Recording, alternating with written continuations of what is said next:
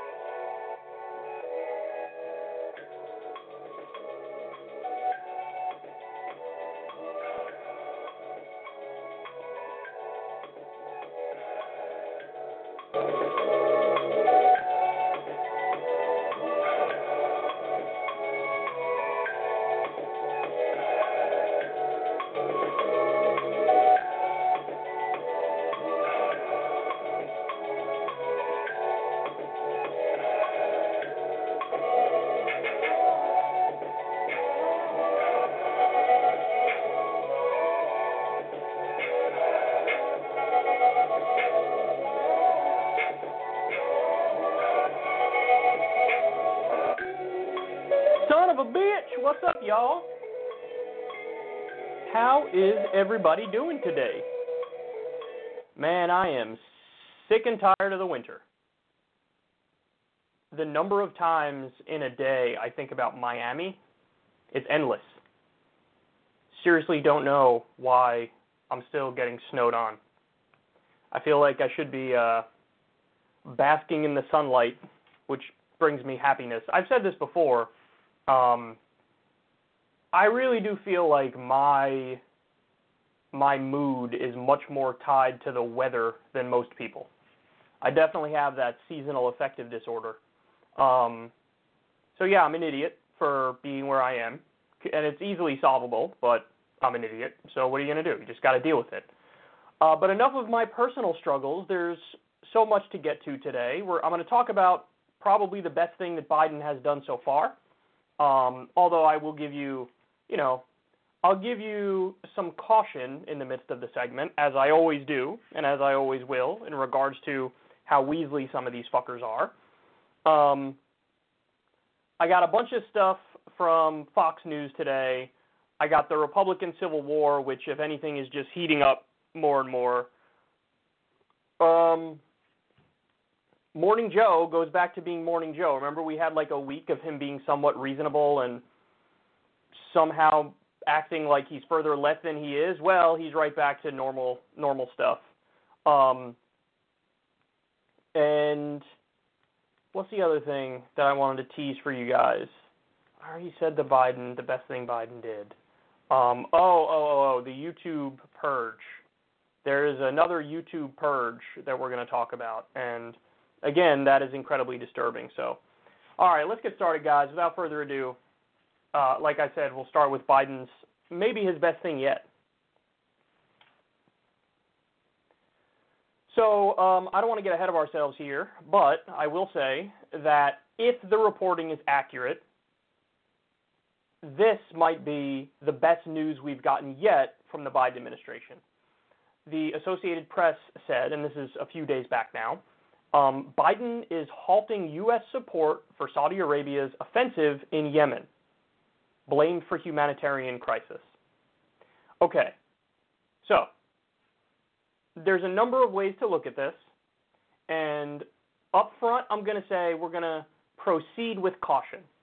Now, the reason I say we're going to proceed with caution is because every other time we've gotten a headline that's an overwhelmingly positive headline, when you dig a little deeper, it turns out there were some tricks involved and there were some sleights of hand and um, so you have to keep your wits about you and you have to evaluate these things on a case by case basis and look at all the evidence.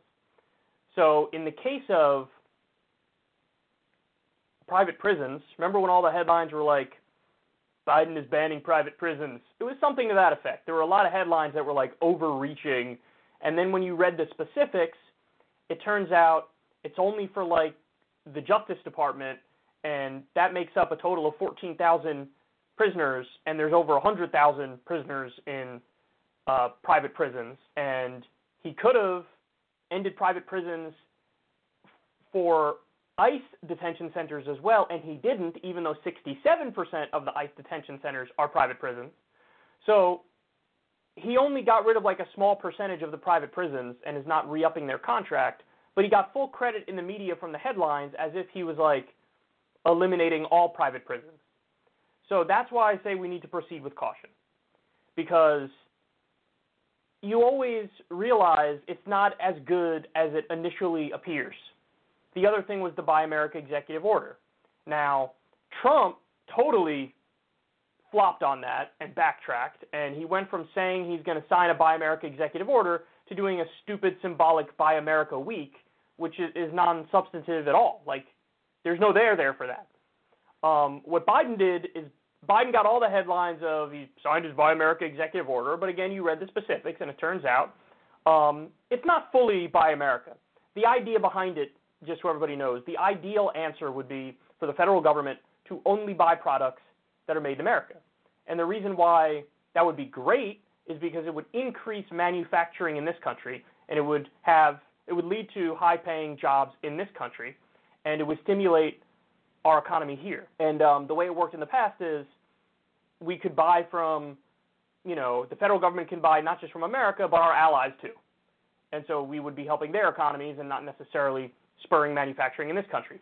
So what Biden did is he just changed the rules a little bit to make it so that the federal government will buy more American products. But there's there's loopholes. And, you know, the loopholes are like, hey, maybe it only has to be assembled in America. You know, um, or we buy American up to a certain price threshold, and he increases the price threshold a little bit.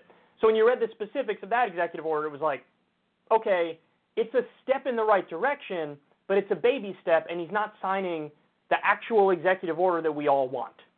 Okay, so now we come full circle, circle and we're going to talk about what's happening in Yemen.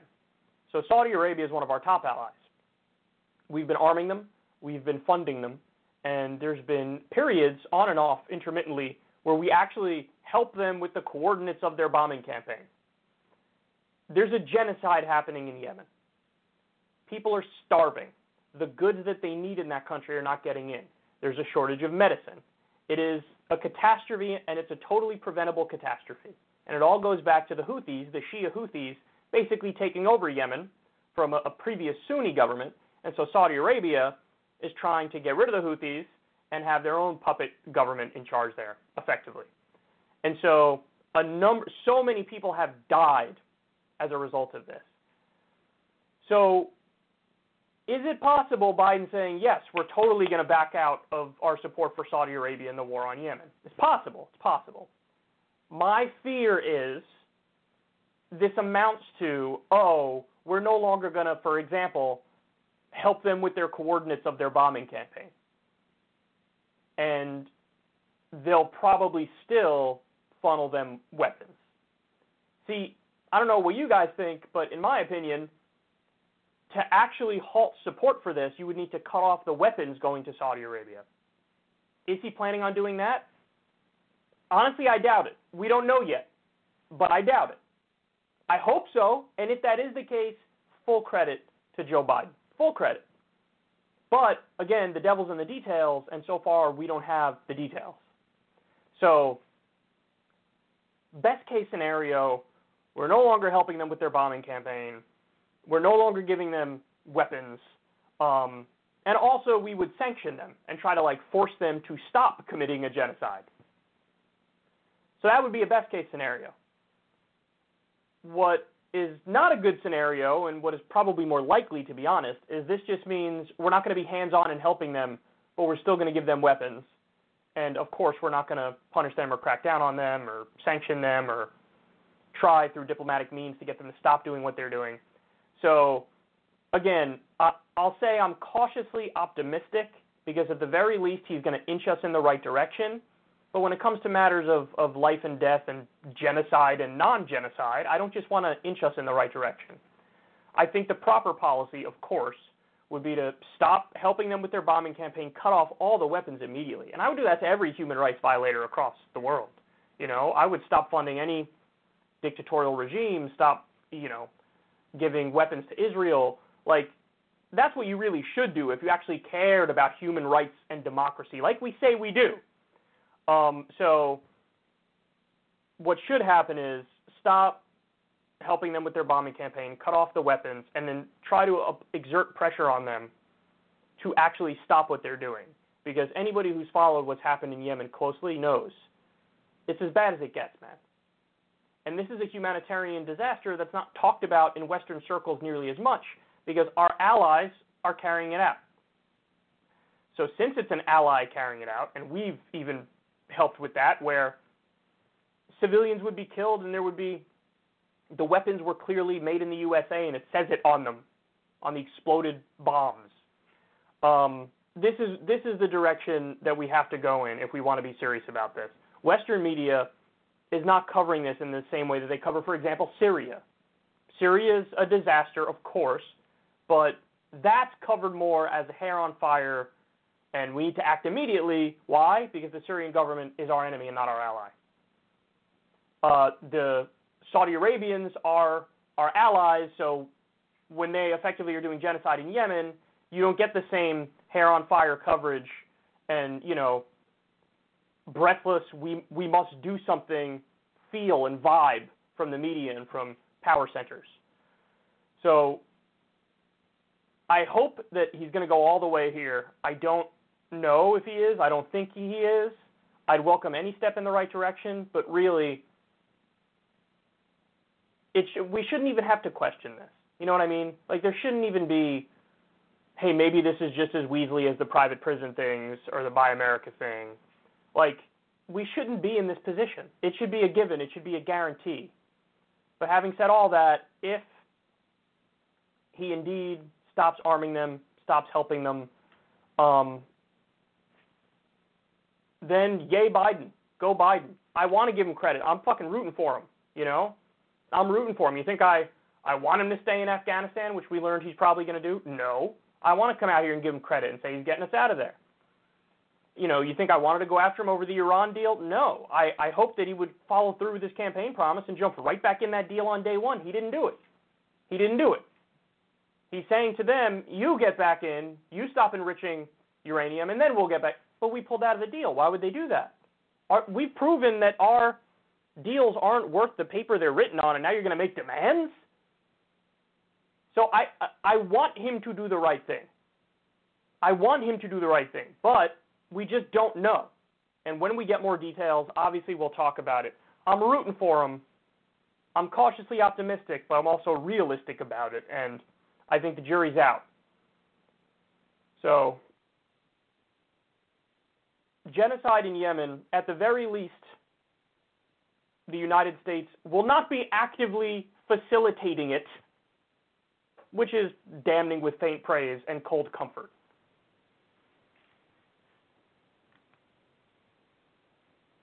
Okay. All right.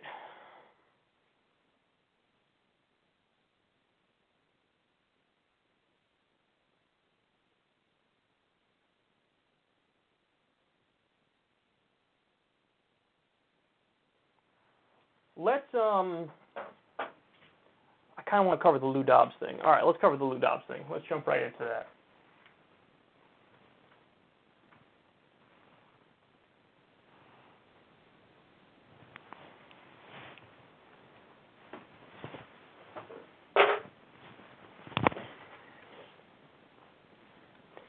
So Lou Dobbs was fired.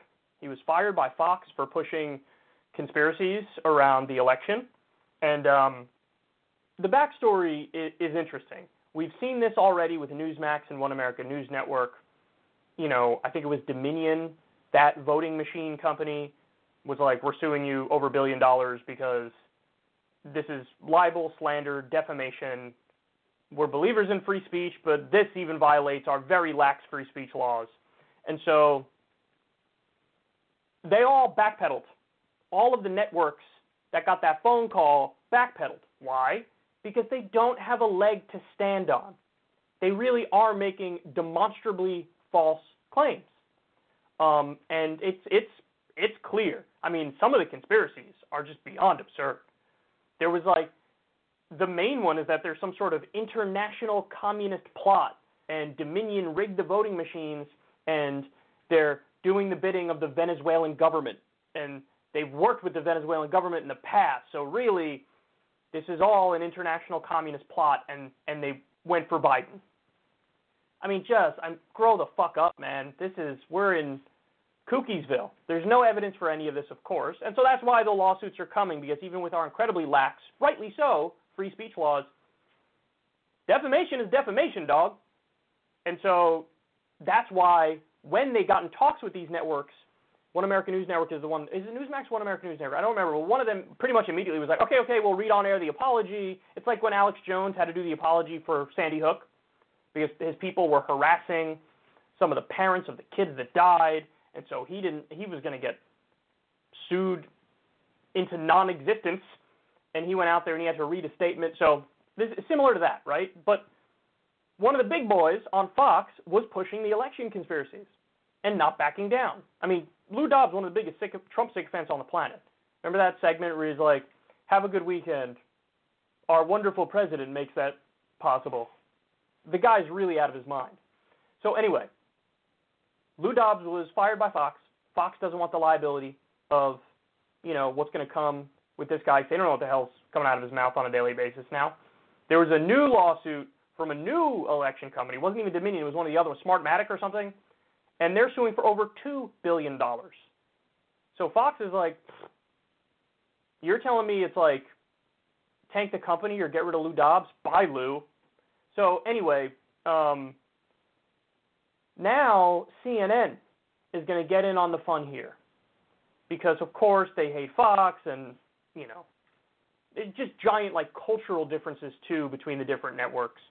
And so Brian Stelter is going to dance on the grave of Lou Dobbs, and um, he gives commentary again here. This is like the second week in a row where one of his main one of the main focuses of the show is like, I love it when people I disagree with get fired. I love censorship without calling it censorship. Now again, I got zero sympathy for Lou Dobbs and and these right wing charlatans are liars and frauds. And be clear on that. Um, but the criticism coming from CNN rubs me the wrong way. So let's watch and then we'll talk about it.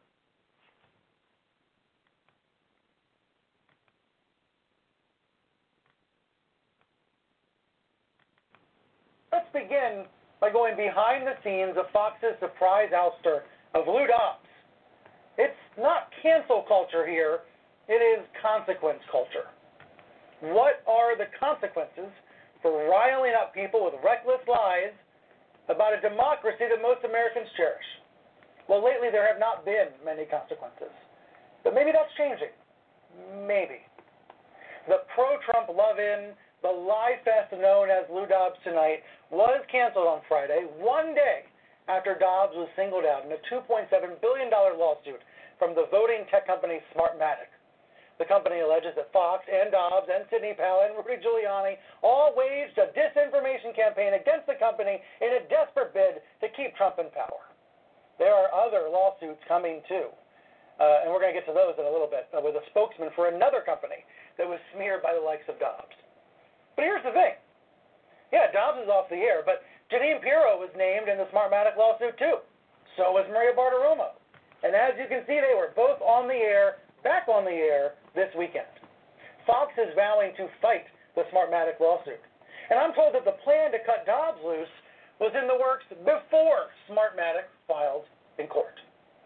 So then why was Dobbs dismissed? Why isn't Fox explaining it? What does this tell us about Fox's direction in the post-Trump age? What pressure is Fox feeling from networks like Newsmax? And how significant could all these lawsuits potentially be?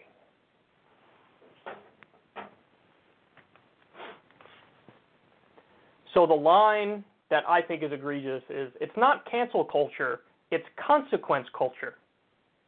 Now, listen, in this particular case, fair enough, because he's, these people just are not doing their job. They're hired to do a job. Job being news and commentary, yes, from a conservative perspective, granted.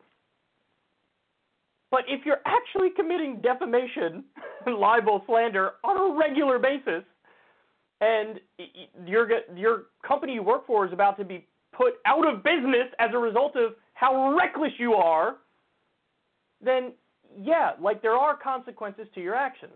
So I, I'm not. I actually don't disagree in terms of this particular case.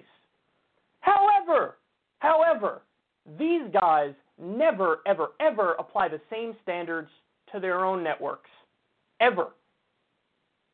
So now, am I saying it's a full equivalence? No. Fox is not the same as CNN. Newsmax and One American News Network are not the same as Fox. There are degrees and there are gradations as to how bad the various outlets are. But what I will say is this if you're going to be principled and if you're going to have a standard, all of the networks fail miserably. They're all beyond the pale. Some can be more beyond the pale than others, but they're all beyond the pale. So here's here's the problem with what Brian Stelter is saying. Were there any consequences at all for Russiagate? And how MSNBC and CNN for a year, probably more than a year, were provably, verifiably, demonstrably wrong on virtually every point and every claim they were making. There were a thousand times of big breaking news, and it just turned out to be total lies, and it was fraudulent. Like the like Paul Manafort meeting with Julian Assange. There was there's a thousand stories that turned out to be completely untrue, to be misinformation or disinformation. Some people are dupes, I'm sure. Other people are nefarious liars. The intelligence agencies leaking certain stories, I'm sure that they're lying when they do it. Some of the people who work at the networks, maybe they think it's real, but they were wrong. Are there any consequences? Lou Dobbs might think that what he's saying about the election is real, but he's wrong. So if there are consequences for Lou Dobbs, why should there not be consequences for Rachel Maddow, who covered Russia more than any other topic? Why shouldn't there be consequences for Jonathan Chait or others who said that, well, maybe Trump has been a Russian asset since the 1980s? One of the predominant theories was that Trump is a Manchurian candidate and he's going to be dragged out of the Oval Office in handcuffs. And that he was going to be brought down by Mueller. That didn't happen. The people who went down around Trump, they went down for non Russia related reasons. Now, good that they went down. I don't like them. They're corrupt, they're goons. But mainstream media was wrong every step of the way. There have been no consequences for that. And I haven't heard a Brian Stelter rant that we need consequence. It's not cancel culture, it's consequence culture if Rachel Maddow got fired, for example. Because she doesn't do her job right. She doesn't do her job well. She's wrong. Lou Dobbs doesn't do his job right, doesn't do his job well. He's wrong. It's okay for on the Lou Dobbs front, you get it. Yeah, he's got to go. What are you going to do? It's got to be consequences. But you said nothing about Rachel Maddow. You said nothing about, for example, the Jake Tapper segment where he went out there and lied about Medicare for all and said it doesn't save money and totally misconstrued the numbers. Because even conservative estimates say, oh, it'll save $2 trillion. There was a study from the University of Massachusetts Amherst which said over a decade it saves $5 trillion. He went out there and said, no, it doesn't save money. He did a segment on it. I remember it went on YouTube at like a 90% dislike rate. You want to know why? Because he's full of shit and it's dead wrong. Were there consequences for that? For lying about something that makes up a giant chunk of the economy for a policy that, if implemented, would save 45,000 to 60,000 lives every single year? Were there consequences for that? This is a life and death topic, and he's actively doing propaganda on the wrong side of it, which will lead to more people dying if we keep our system the way it is now. It's not cancel culture, it's consequence culture. Sorry, you were demonstrably wrong about one of the most important issues, literally the most important issue to the American people. It's the number one issue in most polls healthcare. Jake Tapper was dead wrong about that. Now, you could either say he's terrible at his job and he's insanely sloppy and he thinks he's right but he's dead wrong, or he's a nefarious liar. Either way, do I say it's not it's not cancel culture, it's consequence culture if they fire him. He didn't say that about Jake Tapper. Weird. he didn't say anything about the fact that now some of the biggest Iraq war proponents are lionized and treated as heroes on all these networks. They have Bill Kristol on, David Frum. These are the anti-Trump Republicans who they think are part of the resistance and are great people. You haven't said a goddamn word about Bill Kristol. Maybe it's not cancel culture, it's consequence culture. Not only should he not be a commentator for these networks, he should be in the fucking Hague. He should be locked up. He committed crimes. He's a war criminal. See, the the consequence culture only cuts in one direction, and it's in the direction of the conservative networks. I got no love for the conservative networks. They're horrendous in every imaginable way. But if you're going to make these arguments, you for fuck sure better have a standard and apply it fairly. And he's not. Because then you'd say Jake Tapper has to go for his Medicare for All stuff. Every Iraq war supporter has to go. The ones who crafted the Iraq war, especially, not only do they have to get fired, their commentary is useless. They're dead wrong about everything, but they should be in prison. What about all the people who were wrong when it comes to Syria? They were dead wrong when it came to Syria. You had Brian Williams talking about the beauty of our weapons Uh, various outlets cheering it on. What about that? Listen, you guys say, oh my God, social media, they need to crack down on the misinformation and the harassment and the abuse. You know what's the clearest case of abuse I could ever think of? Cheerleading a bombing campaign based on lies, which is what you guys did on all the major networks, every single one of them. But for some reason, that doesn't count to Brian. It doesn't count to Brian Stelter because we're the good guys. I've defined us as the good guys, so therefore anything we do is justified because I've already said we're the good guys up front. So if I lie about Medicare for all, if I cheerlead a bombing campaign based on lies, if I act like war criminals are important political commentators, there's no, there should be no consequences to that. Weird. So for Lou Dobbs, consequences. For me and my friends, no consequences. They didn't even cover the 2016 leaks about the WikiLeaks about the Democratic primary and how it was basically rigged against Bernie. Why? Because they didn't like Bernie and they supported Hillary. So they're also they're lying by commission and they're lying by omission. Why are there no consequences for that? Shouldn't there be consequences for that? You're not doing your job. This is an amazing story. It's a huge story and you buried it. The bottom line is we should as much as possible lean on the side of free speech. Okay? And and I mean that. So I mean, all the networks, even with people who are saying things that I despise and I think are grotesque, it is what it is, man. This is the the price of freedom. There's going to be people you love and people you hate who are talking, and they have the right to talk, the ability to talk, and they have a platform. So I lean heavily in that direction. But if you want to have the conversation about who should be fired and who should keep their job, and you want to have that conversation in the realm of, listen, it's just about can you do your job right? There's got to be consequences. I'm willing to have that conversation. But Brian Stelter is not going to like where that conversation goes. Because the reality is, all these motherfuckers are terrible at their job. Every last one of them. And if you actually had some principles and some standards and you applied them objectively, basically 80% of the people who work at all these networks are gone. Gone for different reasons and gone for, you know, there are varying degrees of egregiousness and varying degrees of like who's a liar and who's a dupe. 80% of them would be gone. And Brian Stelter would be among the gone ones. So maybe stop cheerleading censorship and deplatforming and firing and whatnot, because for the love of God, have some introspection. I mean, it, the, you're so he's so blind to his own failures and his own network and his buddies. It's honestly pathetic. Dumbest thing I've ever seen. It's every week now. I'm going out there talking about how it's wonderful when people he disagrees with, uh, you know, get kicked to the curb okay, Brian, but careful, careful, because um, you don't make the cut. With any any fair standards, you would not make the cut, and that's a fact. Okay.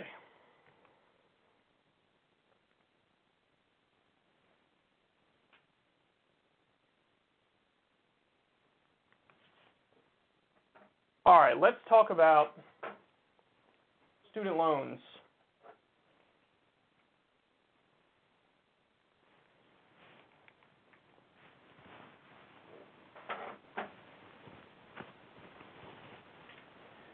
Fox News is going to shit all over the idea of eliminating or reducing student loan debt because the Democrats are considering doing that, or at least considering eliminating some of it. Let's see how that goes.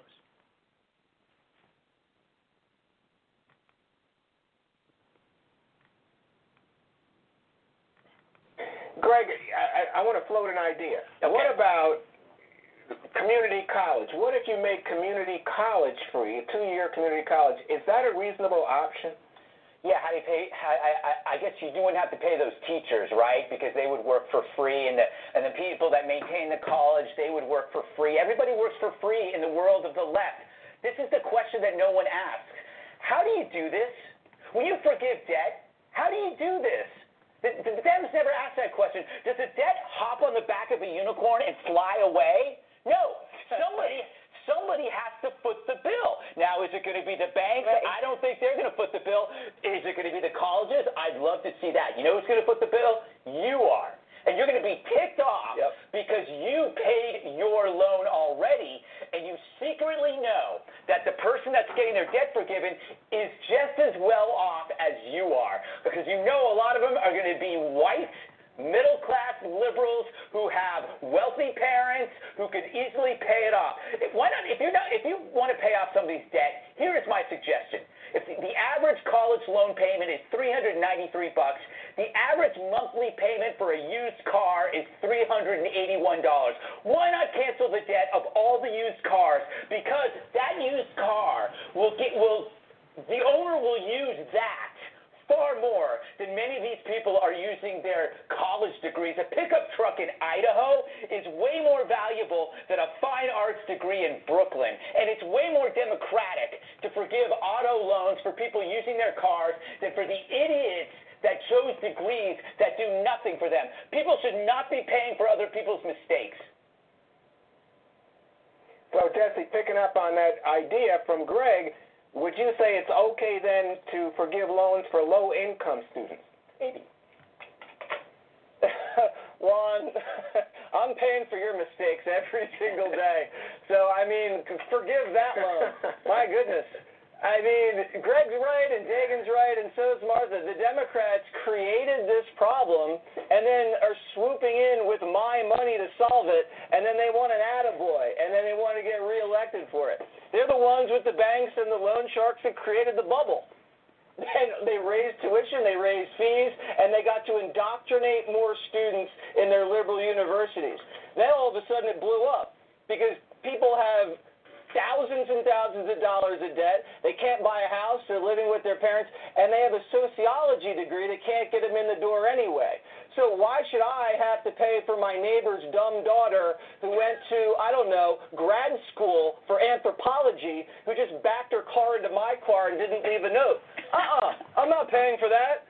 I mean, we're probably going to bail them out. We bail out other countries, Detroit, Wall Street. Why not bail out these people? The only thing, Juan, that's going to stop this it's a collision course between the socialists and the Wall Street Democrats. Who has the power in Joe Biden's Wall uh, in Joe Biden's White House? Is it Yellen and the Wall Street Democrats, or is it the crazy socialists like Bernie, AOC, and Chuck Schumer? We're going to find out. And which side are you on, Jesse? By your own framing, what side are you on? He's on the side of the wealthy Wall Street Democrats. He's on the side of the corporate Democrats. I love I love it when they accidentally admit what they really think. See, in in his mind and in the mind of all the conservative commentators, yeah, I'm on I agree with corporate Democrats who don't want to do dick to help people. Great. Thank you for the honesty. We know you don't want to do dick to help people in need. I got it. But the funny thing is, they'll then turn around and pretend like us conservatives and the Republican Party, now we're the party of the working class. You just admitted you agree more with the corporate Democrats than what he calls the crazy socialists, which in reality are the mild, moderate social democrats. All right, so let's run through some of these arguments here. I like when Greg Gutfeld, it's like they they're not even trying. They don't even try. It's embarrassing. Greg Gutfeld's first response is like, "Oh, so I guess like teachers are going to work for free then, huh? And like everybody's going to work for free then, huh?" No, if we do free college, it will be funded by tax dollars. it'll be funded in a similar way to how, you know, high school is fun public high school is funded now.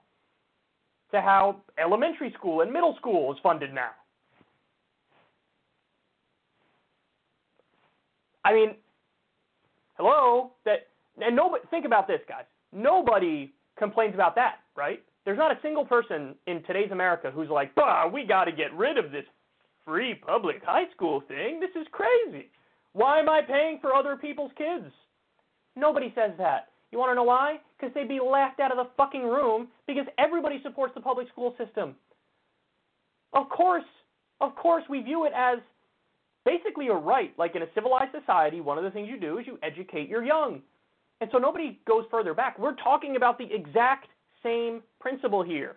Just apply it to college now, not just high school, not just middle school, not just elementary school. Um, and then he does like, how are you going to pay for a thing? Again, you need to take note of when they say this and when they don't say this. They never say this when it comes to endless Wall Street bailouts or record amounts of money to the military industrial complex every single year. They never say it for any of that stuff. They only trot it out when the conversation is about helping regular people. Then it's, oh my God, can we afford it? How are we going to play? How are we going to pay for it? Um, then notice, again, these are the people who say they hate identity politics. They played identity politics. They went right to, oh, oh yeah, see, this is a bad idea. You want to know why? Because it's going to help white people. It's going to help, they, I think they said wealthy white liberals. Actually, not true in terms of the numbers and who it overwhelmingly helps. It's not true that it only helps the wealthy or whatever, it only helps the upper middle class. That's simply false. But even if it were true, why do you think that that's an argument against it? Oh my God, it's only going to help white people. Why are you playing identity politics? I don't care if it helps white people. I, as a matter of principle, I think it makes sense to eliminate student loan debts. I don't think it should exist in the first place. In the same way I'd eliminate medical debt no matter who it helps, because it shouldn't exist in the first place. And it should be publicly funded just like it is for high school, or in a simil- similar funding mechanisms to high school. I get that there's differences in terms of local, state, and, and national, but similar funding mechanisms is my point, paid for by tax dollars. But I, I, I can't believe that at this late date they still think like, how are we going to pay for it? Like that's a point, like that's an argument. And by the way, everybody who says I want free college, there's not a single one that doesn't understand it's paid for by tax dollars. Everybody gets that. They think like when we say, oh, free college, that we think it, you know, the money comes out of nowhere. No, of course that of course that's not what we think. We think it's funded by tax dollars and we think that's inintelligent to fund with tax dollars. And I would reduce the spending on endless Wall Street bailouts and on endless wars and things of that nature. Um, and I will say this. There's one point where Greg Gutfeld says, well, it would make more sense if we forgive, for example, uh, auto loan debt, used car loan debt, because that helps working class people a hell of a lot more. I'm down to, eliminate that. Again, I think if we spend our money on shit like that that helps working people, I'm for it. I'm for it, of course. He thinks it's like a, a gotcha, and like the people he brings this up to will be like, I don't want to do that. No. Listen, if we polled it, I think you get a pretty high percentage of people who are like, okay, for sure. That'll help working class people. Agreed. So let's do it. And the second you say yes, by the way, he would flip and say no. For sure. And you know that because there's another part where um, Juan Williams, and this is a great follow up question too, listening to these idiots babble. Juan Williams says, okay, so I hear some of your guys' concerns. You're afraid, oh, it's only going to help wealthy um, white liberals or whatever. What about, so what if we only forgive student loans for low income students? And they didn't say they were for that. Jesse Watters totally dodged that. You want to know why? Because of course he's not for it. The whole thing of like, I just, I want to help the little guy, and I don't think this helps the little guy. That's just their bullshit rationalization. Because when they're asked directly, do you want to do it only in a way that helps the little guy? They're like, no, I don't want to do that. So then, obviously, that wasn't your real objection. Your real objection is that you don't believe in government you don't think that we should have basics off the table in a civilized society. You want to throw everybody their bootstraps if they're working class people. And actually, I'm wrong. They do believe in government in some instances, in the instances of endless war, torture in Guantanamo Bay, the Patriot Act spying on everybody, bailing out Wall Street. So they believe in big government in some ways, but they, they believe in rugged individualism and laissez faire capitalism for the little guy. It's what it is. They don't even want to forgive student loans for low income students. Every argument you hear against free college and eliminating student loan debt is bullshit. And, and again, because ultimately it's all noise anyway if, if you believe this as a matter of principle. See, I believe in a civilized society that you should take education off the table and you should take healthcare off the table, among other things. But these are real basics. So if you truly believe that, it doesn't matter if you eliminate student loan debt, even if it did only help wealthy people. I don't care. I don't care. Because that's something that shouldn't exist. Medical debt shouldn't exist. So if you tell me there's some people who make over a million dollars a year who are going to have their medical debt erased, okay. Okay. Do you understand what an argument from principle is? And again, they're not even right on the details and the specifics of that. I don't want to give the misimpression that like, oh yeah, this is only helping wealthy people. It's not. It's not. That's a bullshit point. But even if it did, as a matter of principle, medical debt shouldn't exist. Student loan debt shouldn't exist. Healthcare should be free, paid for via tax dollars. College should be free, paid for via tax dollars. You can disagree with that, but don't make an ass of yourself doing it, and that's exactly what they did. Okay.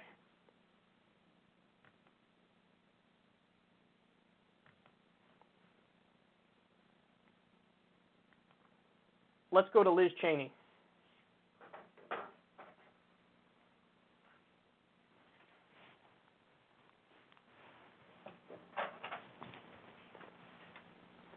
Liz Cheney is leaning into this GOP civil war. She went on Fox News uh, to discuss it. Let's see what she had to say.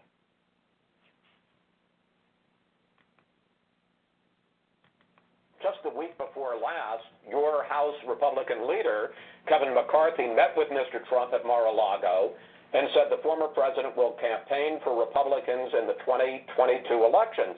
So the question is, is this still the party of Donald Trump, and does Marjorie Taylor Greene still hold a solid place in that party? Chris, we're the party of Abraham Lincoln. We're the party of Ronald Reagan. Uh, we have to really take a hard look at who we are and what we stand for, what we believe in. Uh, I think it, when you look at both uh, his actions leading up to what happened on January 6th, uh, the fact that he uh, was impeached in a bipartisan fashion, uh, the fact that, that uh, he lost the presidency, the fact that we lost the Senate, uh, we have to be in a position where we can say we stand for principles, we stand for ideals. Uh, somebody who uh, has provoked an attack on the United States Capitol to prevent the counting of electoral votes, uh, which resulted in five people dying, who refused to stand up immediately when he was asked and stop the violence. Uh, that that is a person who does not have a role as a leader of our party going forward. We have to make sure that we uh, are able to convey to the American voters we are the party of responsibility, we are the party of truth, uh, that we actually can be trusted to handle the challenges this nation faces, like COVID, uh, and and that's going to require us to focus on substance and policy and issues going forward. But but we should not be embracing the former president. This is truly fascinating to me because, um, by the way, this did not get a positive reaction at all in conservative circles. You know, you go look at this video on Fox News, and it's, if I remember correctly, over 50% dislikes. So, in other words, the people who are still Fox News fans and watching Fox News, they're more pro-Trump than they are pro-establishment GOP. And so, it's no longer a thing like, oh, the Republican Civil War happening in the future. No, it is happening right now. It's happening right now.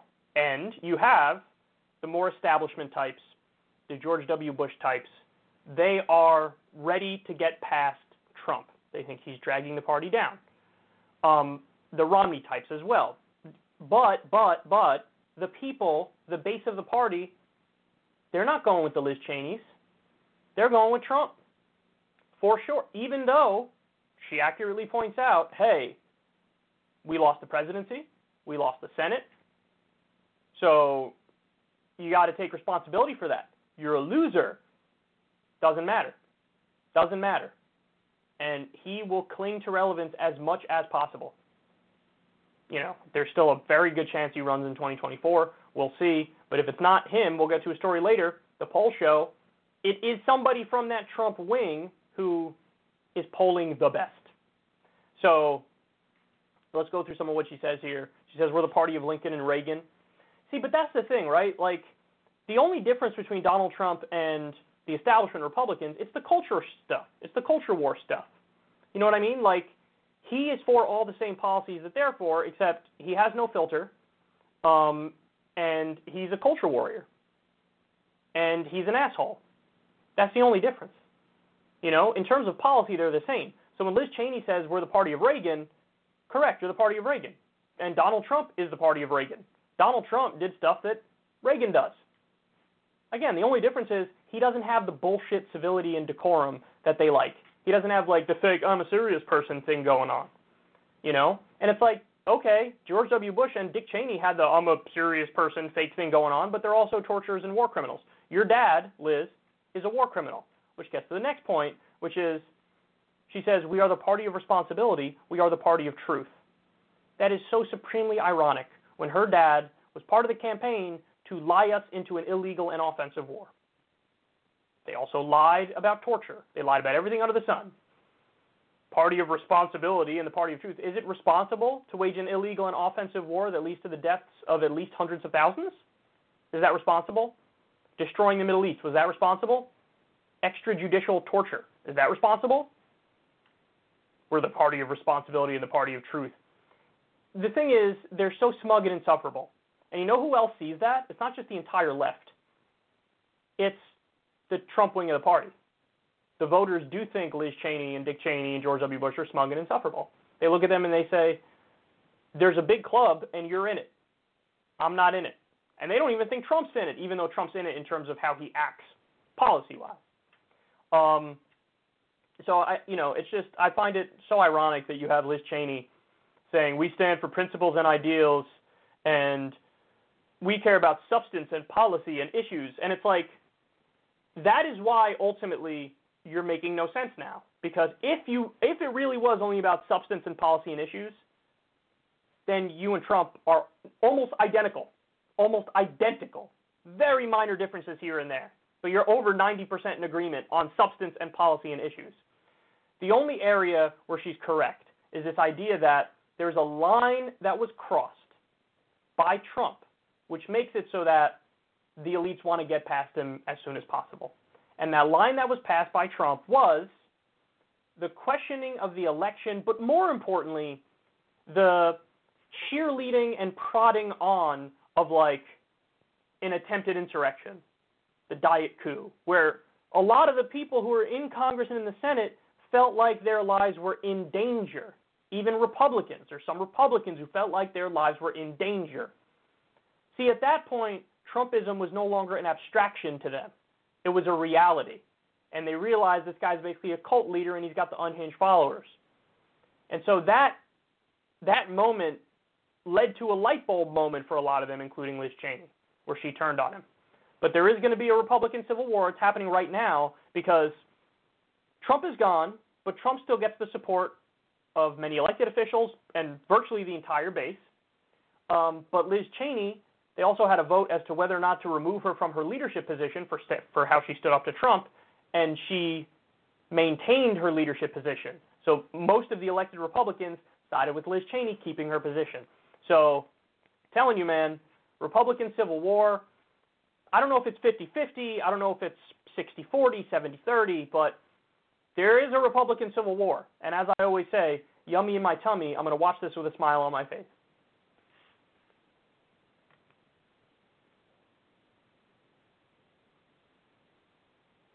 All right, let's take a break. When we come back, mainstream media, in this case CBS, proved how not up to the task of serious work they are with their question to Biden about Iran. So stay right there. We got that and much, much more, y'all. We'll be right back.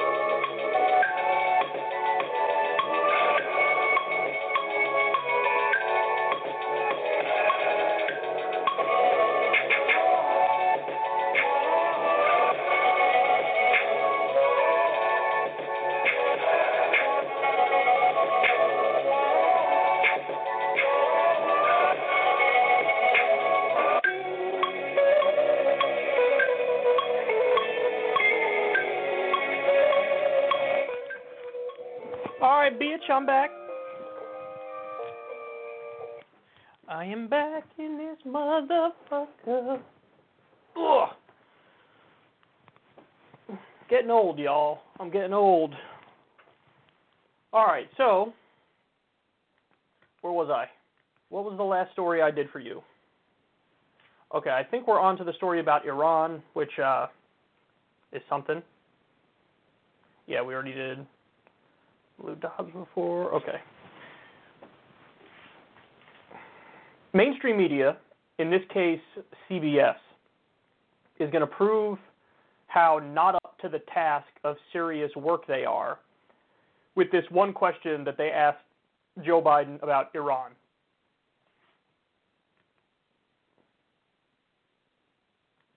Will the U.S. lift sanctions first in order to get Iran back to the negotiating table? No. They have to stop enriching uranium first. It appears there is a standoff. Overnight, Iran's supreme leader, Ayatollah Ali Khamenei, said Iran will not scale back its atomic work until the U.S. removes all sanctions.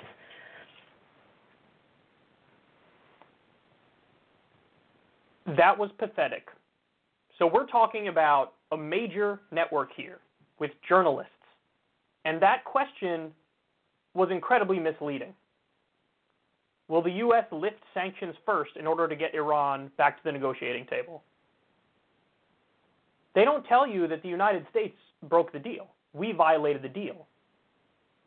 In fact, we sanctioned them when we were still nominally in the deal, which is a violation of the deal, and then we officially pulled out of the deal. And so when we pulled out of the deal, their response was, okay, I guess we're going to go back to enriching uranium. And so they did that. And now we're saying, all right, look, I know that we violated the deal and I know that we pulled out of the deal, but you need to start abiding by it first now before we start abiding by it. Why would they do that? We quite literally proved to them in no uncertain terms that a deal with us is not worth the paper it's written on. We proved that. We couldn't make it more clear. We basically screamed it through a megaphone. Do not trust us under any circumstance. So we did that, and now we expect them to get back in the deal that we violated for us to then maybe get back in the deal? I mean, honestly, it's pathetic and it's a sick joke. And a media that wasn't insane would explain everything that I just explained to you. But the media it has a giant pro-establishment bias. And so that's that question was framed from the perspective of being hawkish is correct, being hawkish is right, being tough is right. That's how that question was framed. But they don't even like it's just stupid. Like it is just stupid for us to violate the deal, us to pull out of the deal, and then now we're going to insist that they get back in the deal that we pulled out of when we already proved that we don't abide by our deals what you need to do in a world that made sense is Biden on day one should have got back in the deal. And he should have issued a formal apology. Should have said, "Listen, we we made a deal in good faith, and we have this one administration where this guy's insane, and he did the wrong thing. But I want you to know that the United States of America stands by our word, and we gave our word in that deal, and Iran was abiding by that deal perfectly. You proved that you were going to do right by the deal. And so now we are going to do right by the deal, and we apologize for the previous administration. Why would you why would you act like the previous administration was correct? They were right to pull out of the deal, and now you're right to to not go back in the deal. Why would you do that? Because the default Washington consensus is neoconservatism and hawkishness. In the same way that there was a story the other day that said Biden wants to stay in Afghanistan now.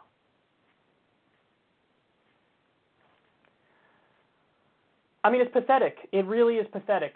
Um, this was the easiest foreign policy layup of all time. Biden had to get back in the deal on day one, and he would have been a hero. He would have moved us closer to peace. We'd be in a much better place. Instead, uh, we're in as bad a place as we've ever been because he's doing the same thing Trump did. And the media is so pathetic, they don't give you basic context. They don't tell you the way events unfolded. that we violated the deal when we were in it and then we pulled out of the deal. I mean, it's really something else. You know what this reminds me of? It reminds me of um, when Trump was trying to negotiate with uh, Kim Jong Un and Bolton went to the press and said, "We're going to do the Libya model with them." For those of you who don't know, the Libya model is they give up their weapons, Gaddafi gives up his weapons, and then we topple him anyway. And so he was saying, yeah, we're going to do that with North Korea. So in other words, get North Korea to give up whatever weapons they have, and then we topple them anyway. We are the international bully. We are the world's sole superpower. We are the imperialist nation. We are not moral arbiters who are simply the world's policemen or whatever the fuck. Pathetic, man. This is so pathetic. You should have gotten back in that deal on day one, no questions asked, issued an apology, and we'd be in a much better place now. But he didn't do it. He went full neocon hawk bullshit and violated one of his key promises on the campaign trail, and he deserves nothing but scorn for it.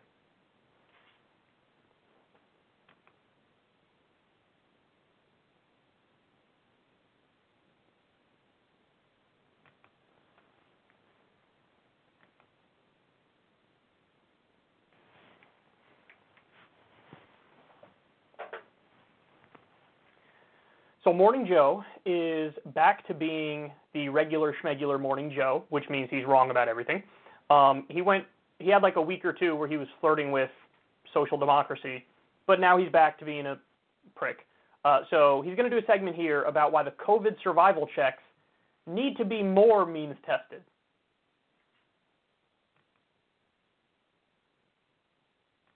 He's wealthy. I mean, if they're making, you know, 500,000 and above, 400,000, and above, they're going to get that check and they're going to put it in their bank account. That's not going to stimulate the economy. If somebody's struggling, if their if their family is making 110,000 or less, or I don't know, 150,000 or less, they they they probably need that check, and they will put that back out into the economy. That will help small business owners in my town, in your town, in every town in the USA, right? Yes, Joe, that's essentially right. Although even at the lower income levels, as I showed you, a lot of money gets saved. But certainly, as a matter of equity, as in a matter of practicality in terms of getting the money into the economy, you wanted to give it to people closer to the bottom. Now, you're hearing increasing talk about whether 1.9 trillion, which is the size of President Biden's proposal as a whole, is too much because of that dry powder that I showed you, the 1.6 trillion on the sidelines. I would commend you an excellent op-ed that Larry Summers has in the Washington Post today, laying out some of the questions around whether we really need 1.9 trillion.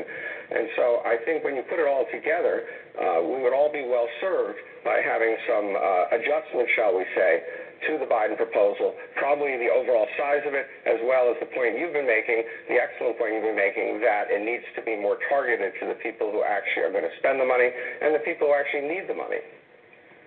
Steve Ratner, thank you so much. Uh, absolutely love the charts. Important message for our policy leaders in Washington to hear this morning. Uh, we greatly appreciate you being on with us this morning. We got a lot of lot to talk about this morning, uh, and, just follow hearing from Joe Manchin, you're hearing from other Democrats as well. They want to target these checks to the people who need them need them the most. And by the way, that's the right thing to do. And it's also the best thing to do for our small business owners, for our small restaurant owners, for, for, for people on Main Street. So this is infuriating and stupid for a number of reasons. Um, first of all, the checks are already means tested. So originally it was 2000, now it's 1400 and it's for $75,000 a year or less. If you make $75,000 a year or less, you would get the check. Now they're saying, meh, Biden's sticking by the 1400 number, even though he backed off the 2000 number, uh, but maybe do 50,000. Some people are saying 60,000, some people, people are saying 50,000. So means test the thing that was already means tested and make it apply to a smaller group of people. This is what they're saying. Um, there are political ramifications to this as well. The political ramifications of backing off 2,000 to 1,400 are huge, and then the further political ramifications of giving it to fewer people. The idea that there's nobody in that 50,000 to 75,000 dollar bracket that need this and, and might not get it now I mean, how insane do you have to be? How dumb do you have to be to not realize you're leaving people out if you do that? You're leaving people out if you do 75,000 and below. Now, the other problem with this is it's based on 2019 data, which is no longer accurate. Why would you base it on 2019 data? It, it's outdated anyway. Oh, it's the best data we have. Okay, so if only there was some other way to do this where you can get the support to people who need it. Guys, what you have to understand is it's better to give this money to some people who don't need it than to leave it out for anybody who does. You want me to repeat that? It's better to give it to some people who don't need it than to leave out anybody who does need it. And so, so how would should you do this? Well, first of all, it should be $2,000 and it shouldn't be means tested.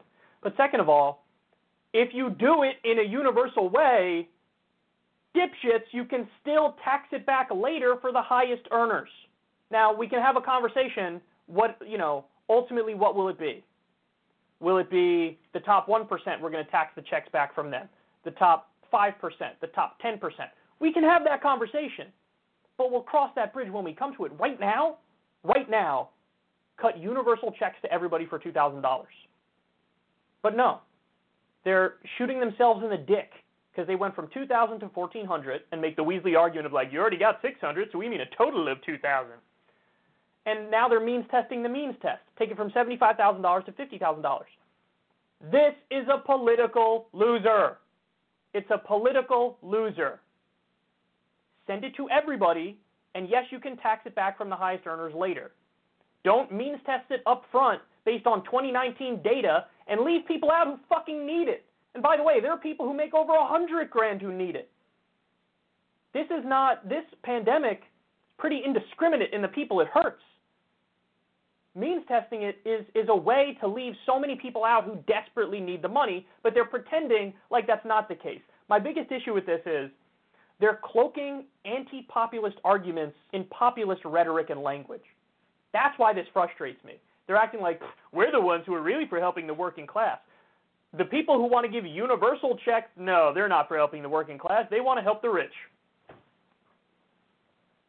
By the way, it's always going to be easier to get rid of means tested programs anyway. This isn't just a program, so it's a little bit of a different conversation, but whenever programs are means tested, it's easy to smear them as welfare because it doesn't apply to everybody. It's much harder much harder to get rid of programs that uh, are universal in nature because everybody benefits.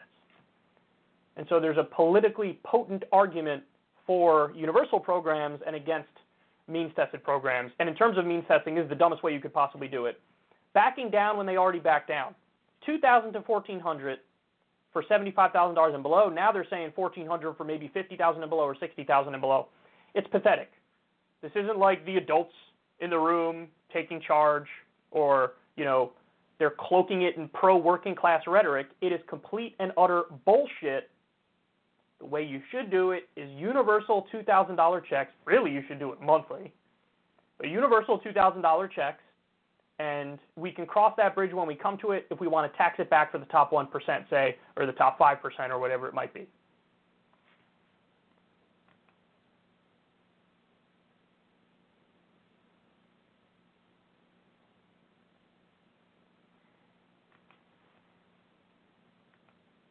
Okay.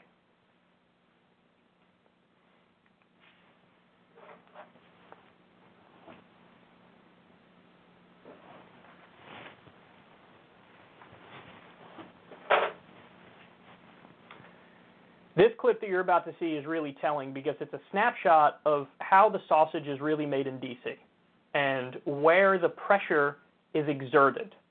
So they're going to talk about Afghanistan and Biden's plan moving forward. Take a look.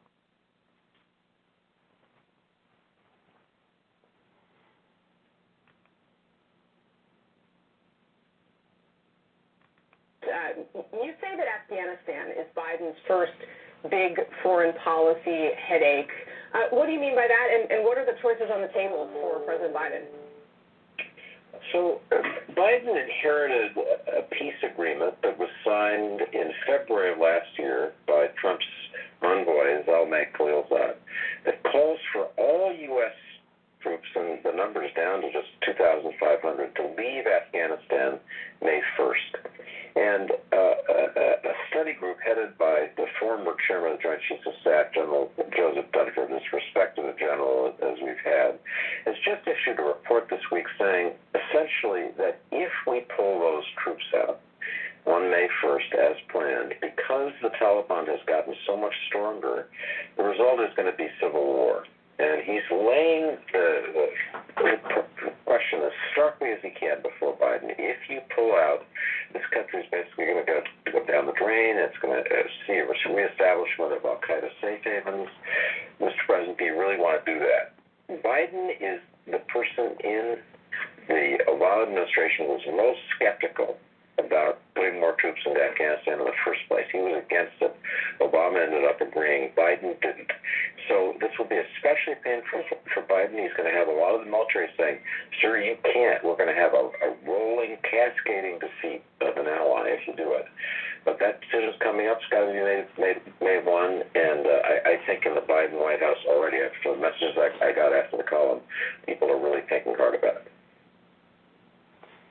Notice something here they've set it up to be a non falsifiable claim that we have to stay there. Because the argument is hey, if we're there and everything is peaceful or relatively peaceful for the region, well, we have to stay there because we are maintaining that peace. So if we leave, it'll go to shit. But if we're there and there's violence all over the place and it's escalating, we have to stay there because we need to quell the violence and make things peaceful. So do you see the trick? The trick is the game is rigged up front. No matter what, the answer is we have to stay there. Hey, things are peaceful. We have to stay to keep it peaceful. Things are violent. We have to stay to make it peaceful. So no matter what, they want to stay. So there's not there's not even a question. They're pretending, they're posing it like as if there's a question, but no, the game is rigged up front. This idea of like, hey, we pull out and there's going to be a civil war in Afghanistan. We don't have clean water in Flint, Michigan. We have what? Half a million people who've died in a pandemic and a healthcare system that isn't even universal, which pre-pandemic was killing 45,000 to 60,000 people every single year because they didn't have healthcare. And you want the priorities of the US government to be prevent fighting in Kandahar. How about you save lives in Flint, Michigan? How about you save lives in Cleveland, Ohio?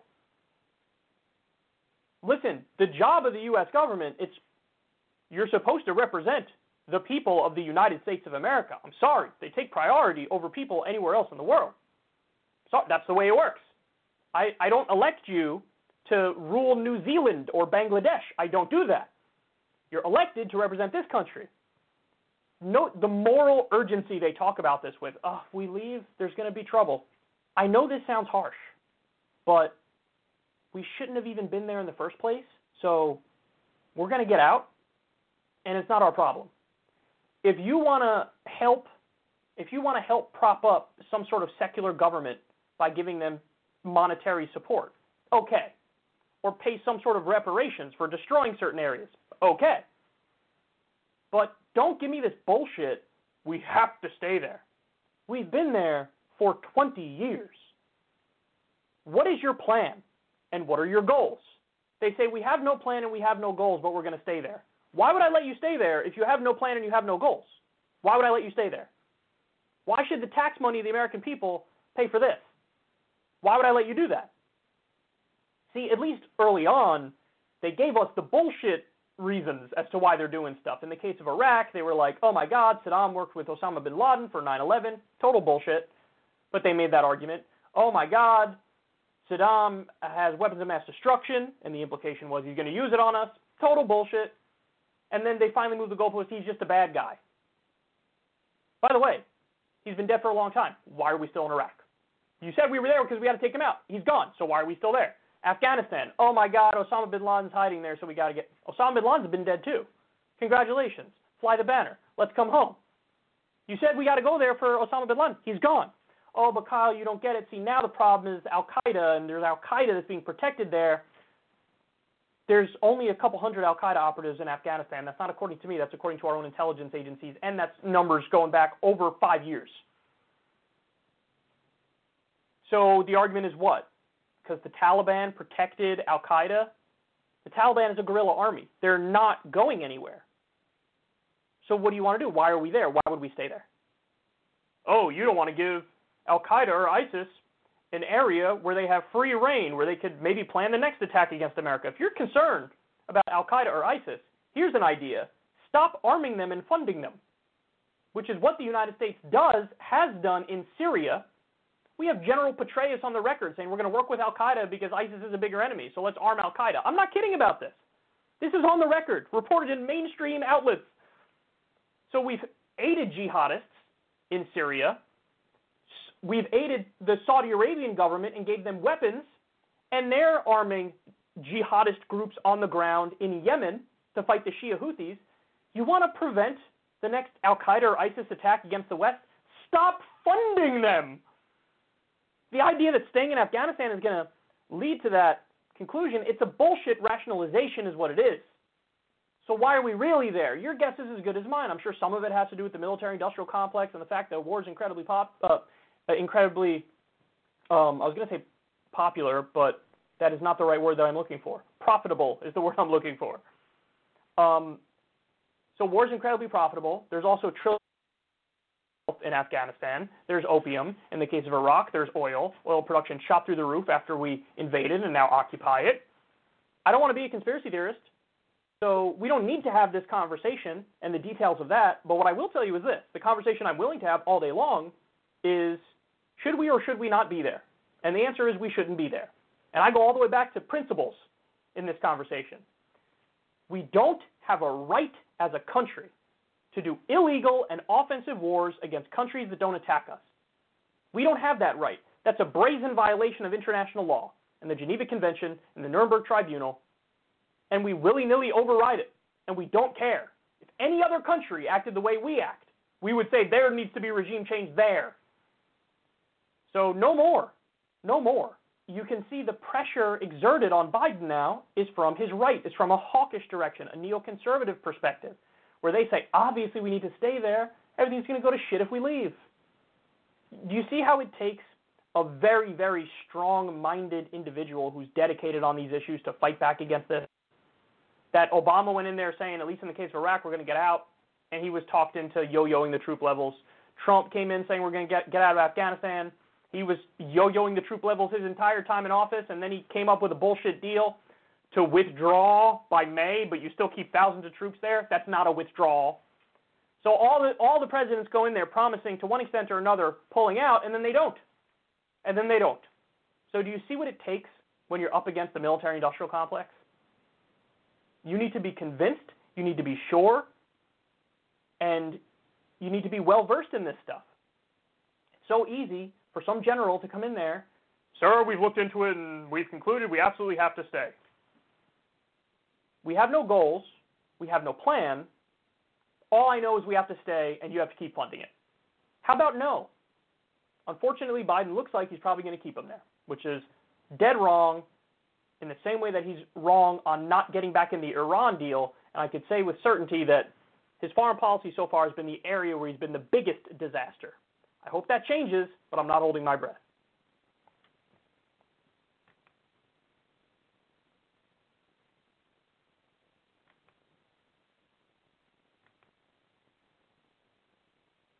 Okay.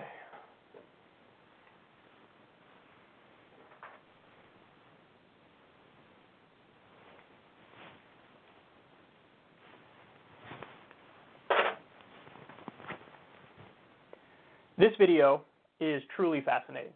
It's uh, a union leader by the name of Richard Trumpka, and he gets tripped up over Biden's record. So let's take a look, and then we'll break it down.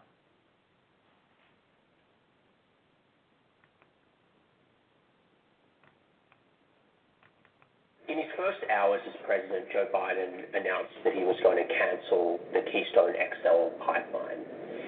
And the Laborers International Union of North, North America put out a statement saying that it's going to cost a thousand union jobs. Can you explain why the president was right? Well, I, I wish he hadn't done that on the first day because the Labor's International was right.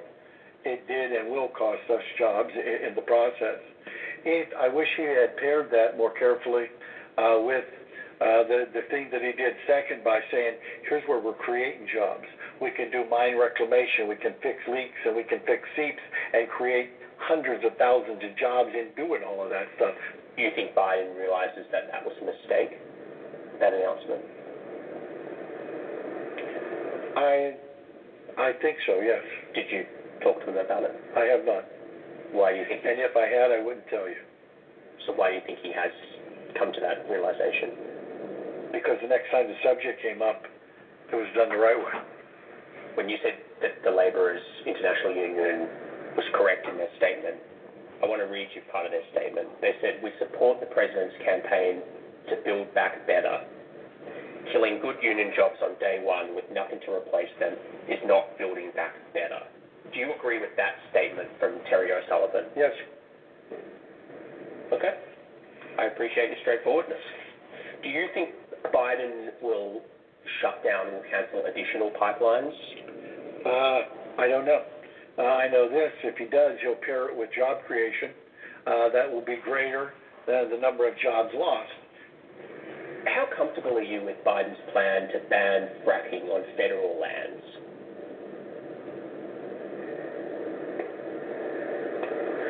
I think it needs to be looked at and studied and carefully thought through.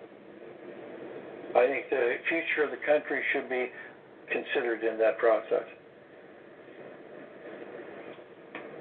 Okay, but he says he's going to do it. So. Oh, he didn't. He promised to do it. I'm sure if he promised to do it, he probably will, because right. he promised to shut down XL, and he did XL. Right. I guess what he's I'm a man. He's a man of his word. Okay. But he's so, also promised to create jobs, Right. good union jobs, and be the best union president that we ever have, and I believe he'll do that as well. That was great. I love how awkward all of that was. Um, but it's an interesting conversation because you know you get to the core of you know a fight and a contradiction within democratic politics, which is you the Democrats are nominally supposed to be very pro-union, but they're also nominally supposed to be pro-environmentalist. And sometimes there is a clash of the interests of one and the other. You know, you're going to have there are going to be unions who support building the Keystone XL pipeline, building a number of other pipelines. They're going to be pro fracking because of the job creation and, and the wages and the benefits. And then, of course, environmentalists are going to say, no, we need we can't do these jobs because we need to get off of fossil fuels and we need to fight back against climate change and pollution and all the problems that are associated with these effectively dirty jobs, if you will. Um, so overall, I actually kind of agree with Richard Trumpka here in the sense that the way, if I'm Biden, the way that you need to package these things and the way that they need to be sold to the public is exactly like he described, which is for every job that we're effectively eliminating in one industry, there's another job being created in another industry. And, you know, it should be similar pay, similar benefits, good union jobs. So, yes, for every, every time you do some sort of executive order or you kill some pipeline or you know do something that's going to cost jobs, even if it's as they said in one of these instances was a thousand jobs, um, there it should be paired with at the exact same time. And here's what we're going to do to replace that. Um, so that's how you approach these things because working people, working people need to understand that they're not going to be abandoned and they shouldn't be abandoned. And unfortunately, if you lead with the ideology, then it's very easy to start making political enemies quickly. If people get the sense that you care more about ideology than improving their lives in that moment, then you're going to lose them.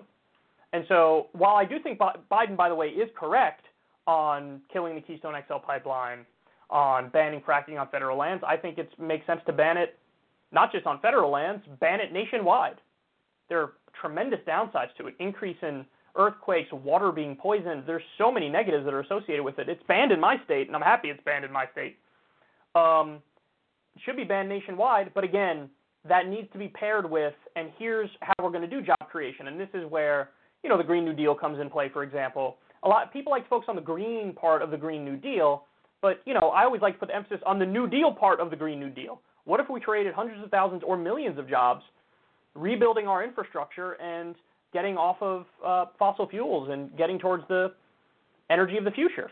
I mean, it can be looked at not as a downside, not as a detriment, not as something that's you know a hurdle to get over, but it can be embraced as a job creation, wealth creation program. And so I, I kind of agree with Trumka that you always want to pair these things together so working people know I'm on your side no matter what. Um, you also should, of course, be on the side of the environment and reasonable regulation, no doubt. But you need to pair them together so that the message is clear up front. Um, and I do think this is a rare area where I think Biden actually gets that, and he will act more like that in the future, where you pair it with whatever you're doing that would kill jobs, you pair it with something that creates jobs. So, but either way, I love this exchange. I think uh, Jonathan Swan or whatever his name is does a good job there. But he is clearly trying to like create a wedge and a rift between the unions and Biden, which, by the way, isn't too hard if you look at Biden's record because he's no Bernie Sanders when it comes to trade deals, for example. Um, he certain, Biden certainly had way more union support than Trump, um, but you know he's no Bernie Sanders. He's kind of in many ways a standard neoliberal Democrat, but he has the the cultural aesthetic of I'm helping the working guy. You know what I mean? I was going to say in a similar way to Trump, but Trump only half has that because he's billionaire with the goofy hair and all that shit. But he did the fake populist shit, right? In the case of Biden, he's got that, you know, old Uncle Joe flair to him. So he's got the aesthetic culturally of being aligned with union types, but, you know, his record is, is mixed to say the least.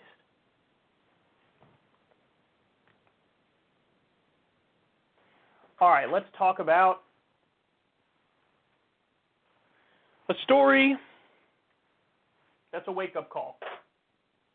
And it proves the importance of regulation.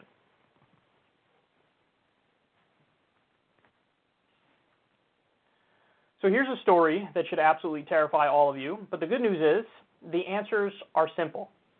So this is in USA Today. I think it's originally reported by the AP.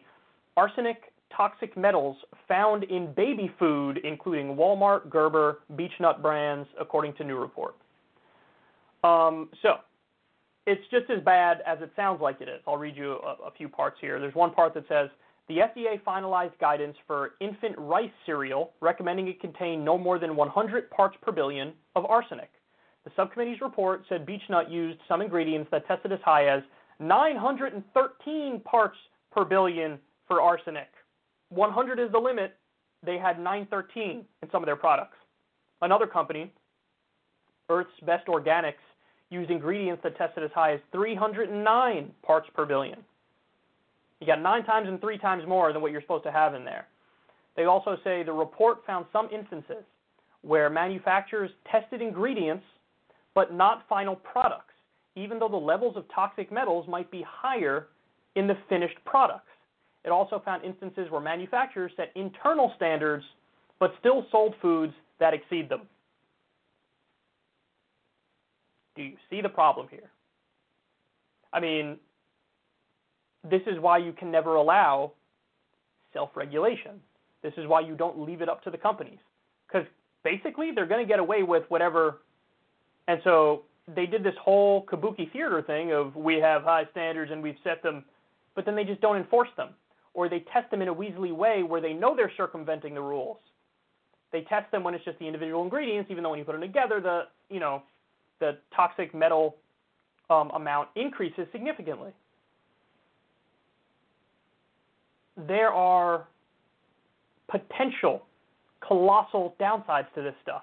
You effectively you could be poisoning your baby. That's that's what it is. And I think that this is way too stark a reality check here, which just shows us that that same mindset that we've applied on COVID is like the mindset that goes all throughout the rest of society. And when I say that, I mean like at a certain point, everybody just sort of threw their hands up and was like, "Huh? What are you gonna do? You get it, you get it. You don't, you don't." And like we we just handle it in such a, crazy way, COVID. You know, there's not nearly as much of the sense of urgency as I would like to see. Well, it's the same thing. When we have lax regulations that lead to poisoned baby food, I mean, this is a scandal that should require immediate action, ASAP.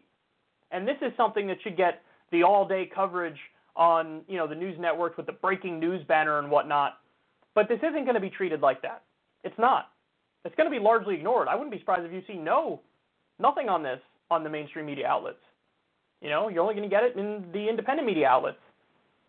But this is serious. This is way more important than any bullshit Trump drama that they're going to give us now, or now they're spoon feeding us the Marjorie Taylor Greene stuff because she was a conspiracy theorist and they love, they can't get enough of it. She's their new obsession. This is what you need to cover. This is what you need to talk about. Our government is effectively sitting idly by while food companies poison babies. And listen, you guys know the dynamic too. If this doesn't get addressed, one of the main reasons why it wouldn't be addressed is because I'm sure these companies help fund politicians for their campaigns. And so these politicians, it's I scratch your back, you scratch mine. That's what it is. So you funded my campaign. I guess I'm going to have to go ahead and look the other way and not regulate you sufficiently. Because if I regulate you sufficiently, it might cut into your profits. And it might mean you got to do recalls. I don't want to hurt your bottom line. And so what are you gonna? Eh, what are you gonna do? If the arsenic level is a little too much for the babies, they'll be all right. That'll be the mindset. They'll be all right. This actually reminds me of the conversation that Joe Rogan had with Dave Rubin, where um, Joe was saying, "Listen, regulation matters when you're building stuff because you can you can cut corners that save you time and money now but the problem can manifest 10 years from now, all because you cut a corner 10 years ago and you knew you were doing the wrong thing you did, you did it anyway. That's what these people would do. That's what happens in a totally laissez faire market. There are huge downsides. This is another thing like that. Poison baby food, you might not see symptoms until it's already too late. We need to regulate it effectively. This is babies we're talking about. Even if it was even if it was adults, we need to regulate the food in an intelligent way. Stop the corruption, stop the companies from owning the government, and then we can address the problems. We can regulate them, we can enforce it, there can be strict penalties. But the way it works now, I I don't even know if this is going to be addressed or enforced because there were new rules put in, but they're violating them and now nothing's happening. But this really should be a wake up call, man. You need intelligent regulation of the marketplace in order for it to be safe and in order for it to be fair and just. Or you could have poisoned babies. Your choice. Okay.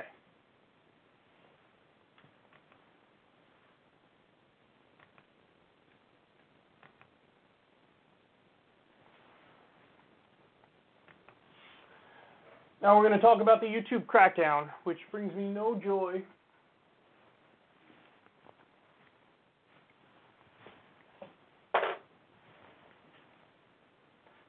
YouTube did a new giant crackdown on independent media.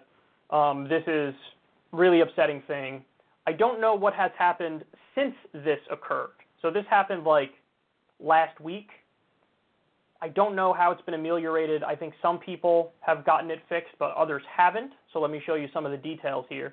YouTube has demonetized Graham Elwood, the Progressive Soapbox, the Combo Couch, and Ford Fischer for entirely unspecified reasons. The appeals process is entirely opaque and unaccountable. They could be left demonetized for months or forever with no explanation. So more examples. There's another channel by the name of Frank Analysis. They were demonetized. Jordan Chariton had, uh, you know, the video pulled that we talked about. He had a journalist on the ground at the attempted insurrection, and the guy simply recorded everything going on around him, and that video was pulled. And they pulled it because they said, oh, this is spreading misinformation or whatever. It was literally just documentary footage. So Now again, I don't. This happened like a week ago, so I don't know. Some some of them I think have gotten their monetization back. Some of them haven't. Some channels were just flat out pulled. Um, but either way, here we go again. Now this stuff tends to happen in waves. But when the waves hit, holy shit! This reminds me of the original um, Adpocalypse, as it was called, where overnight, my channel, David Pakman's channel, so many channels that YouTube just shut it all down for news and politics were fully demonetized in the blink of an eye. Man, it was terrifying. And it was at that time we created the Patreon account, and I said, I, I don't trust these guys. I'm never going to trust them again. So if you support the show, you know, help a brother out and pay a dollar or two per month on Patreon because, I mean, this is incredibly scary overnight to be completely defunded. Well, now others have experienced that exact same thing that I experienced, whatever it was, 2017 was it, 2018, something like that. Um, you can't trust YouTube. You can't trust YouTube. And again, as was pointed out here, there's no process, there's no clear rules. There's no there's no reasonable interpretation of the rules. Just like with the Jordan Chariton example, they're not even following their own fucking rules. Uh, I don't know, you're uh, promoting conspiracies. He was just recording what was happening. You know, listen, some of these guys, I know Jamarl Thomas, the progressive soapbox. I don't know the size of the channel. I think he probably, what, 30,000, 50,000 subs, something along those lines. Don't quote me on that. I'm just guessing and going based off memory here, but that's a decent sized channel. And the guy does a lot of good work. Woke up and rug was pulled out from underneath him. Graham Elwood, that's another guy whose work I'm familiar with. I think he's a little bit newer to the you know uh, lefty talk scene compared to most of the other people who are on the scene, but just overnight, boom, it, it totally demonetized. They don't give him a reason. They don't. Listen, be careful what you wish for. Everybody who's cheering on censorship, everybody who's cheering on deplatforming, everybody who's cool with the algorithms that screw the little guy, here we are here we are. And it's getting better for the big guys and worse for the little guys. You know, I mean, how many times have I told the story about how in the 2016 election, the algorithm was treating us pretty fairly and we doubled the size of the channel. You could watch a CNN video and get recommended a secular talk video. Now we're deprioritized and we don't get recommended nearly as much. So if you're if you already watch the show, you'll get recommended videos. But if you're a new person, it's almost impossible to come across a secular talk video. It is incredibly hard. And and I they don't admit this part, YouTube doesn't, but I'm convinced there are there's a tier system for everything. There's a tier system for how the algorithm treats you. There's a tier system for monetization.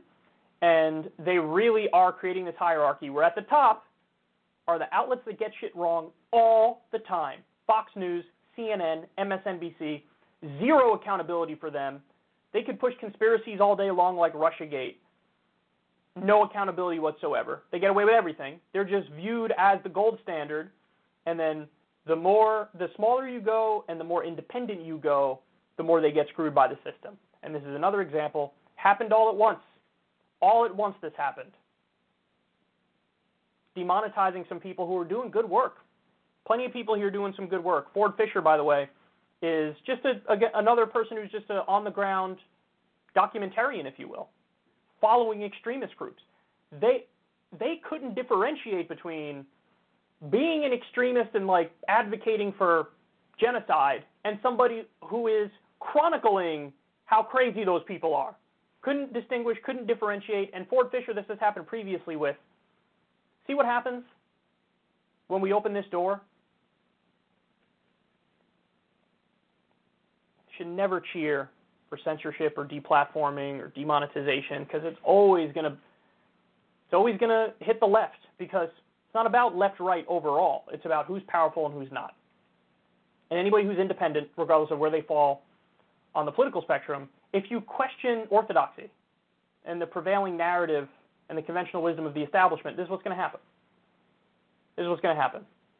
And so anyway, I hope it works out for all these people. I hope YouTube reverses the decision. Like I said, some of them I think they have, others I don't know.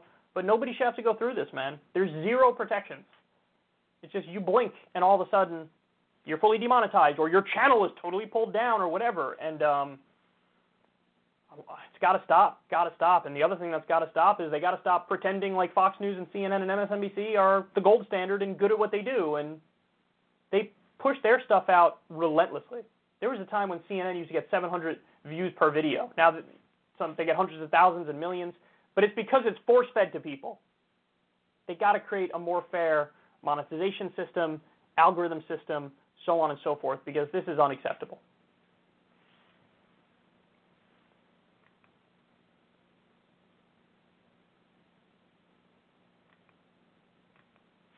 Okay.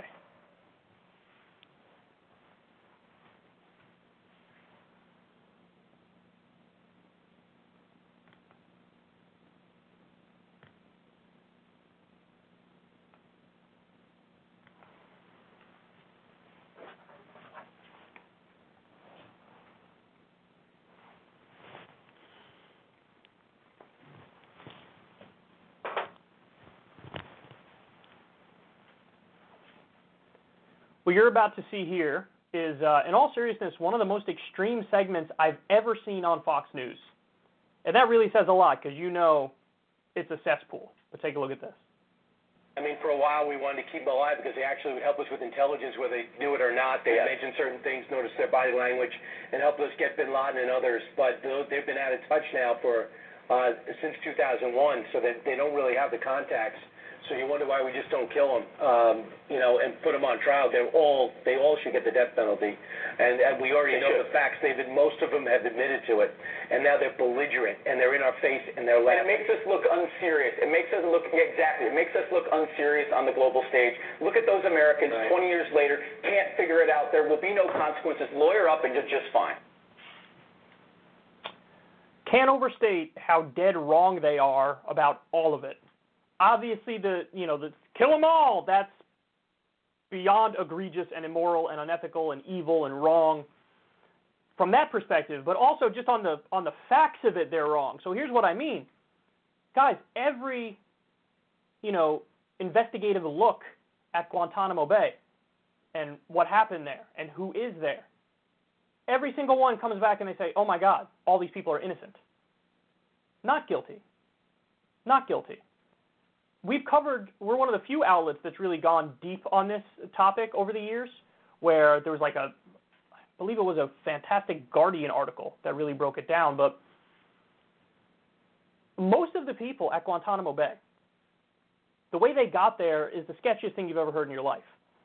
After 9 11, you had Bush and Cheney reached out to warlords in Afghanistan and Pakistan and said, listen, we were just attacked and we need to get the people who did it. And the people who did it um, are Al Qaeda. And so what happened is they cut a deal with warlords in Afghanistan and Pakistan, and these warlords went out and rounded up all of their political enemies and shipped them to the United States and said to Bush and Cheney, here's Al Qaeda. That's what happened. People weren't Al Qaeda. They were the enemies of the warlords in Afghanistan and Pakistan, and it turns out not the most trustworthy people. By the way, it also turns out some of these warlords have child sex slaves, and U.S. soldiers were told to keep quiet when they blew the whistle on that and said, Why are we allying with people who have child sex slaves? Aren't these the people who we should be fighting? Aren't these the people who we should be saving the population and the children from? No. Shh, be quiet. Be quiet about it. These are our allies. So the people who are at Guantanamo Bay and were at Abu Ghraib, a lot of them are innocent. A lot of them are innocent. By the way, even if they weren't, there's this thing called due process and human rights that applies, where yes, you have to have some sort of a system. You have to have a day in court. You have to have a way to adjudicate the guilt or innocence of the person because this is what civilized people do. What you're hearing on Fox News is an argument for blatant savagery. That's what you're hearing. Kill them all. They should all get the death penalty. Most of them admitted to it. What are you talking about? Most of them admitted to it. It's the exact opposite. All the data shows, all the evidence shows, most of the people there are totally innocent. We have detailed stories on on individuals who were there. Just to give one example, because I remember covering this years back. Look up a guy by the name of Murat Kurnaz. I believe he was like a German citizen who was in the Middle East, and he was just swept up and shipped off to Guantanamo Bay, and he was there for so long. And I think the German government had to get involved and be like, "You got to release our. What are you doing? He's a German citizen. You can't do this."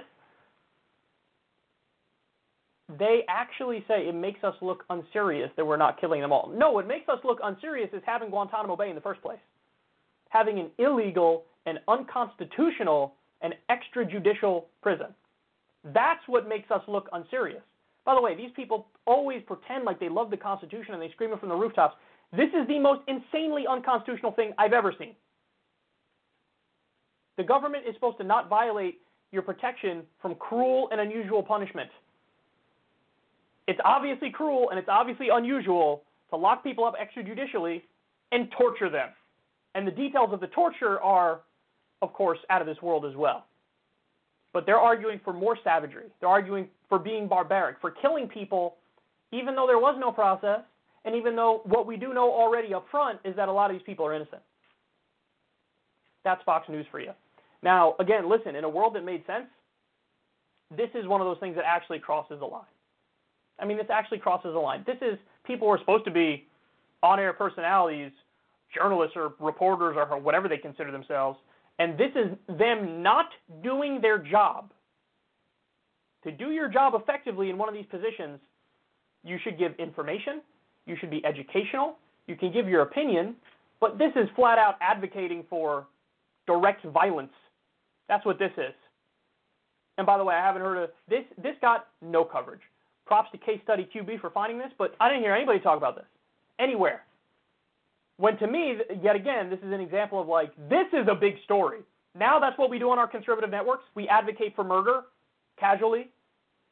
That's what we do. Yeah, they don't count because they're brown and they're, you know, at Guantanamo. So fuck them. This is the thought process. Is this where we are? Apparently, this is where we are. You're only going to hear about this here. Casually advocating for murder on Fox News.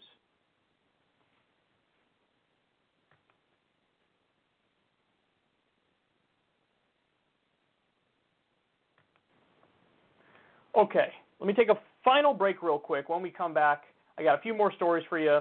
I got an amazing new poll, and I see if I can find the Dave Rubin, Rubin clip. Stay right there, y'all.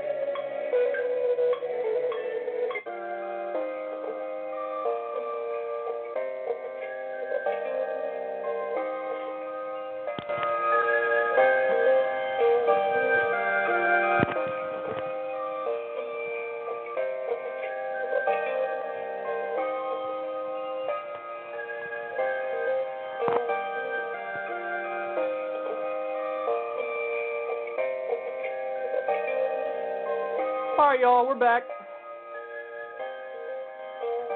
We are back. We are back. Let me give you the final few stories here.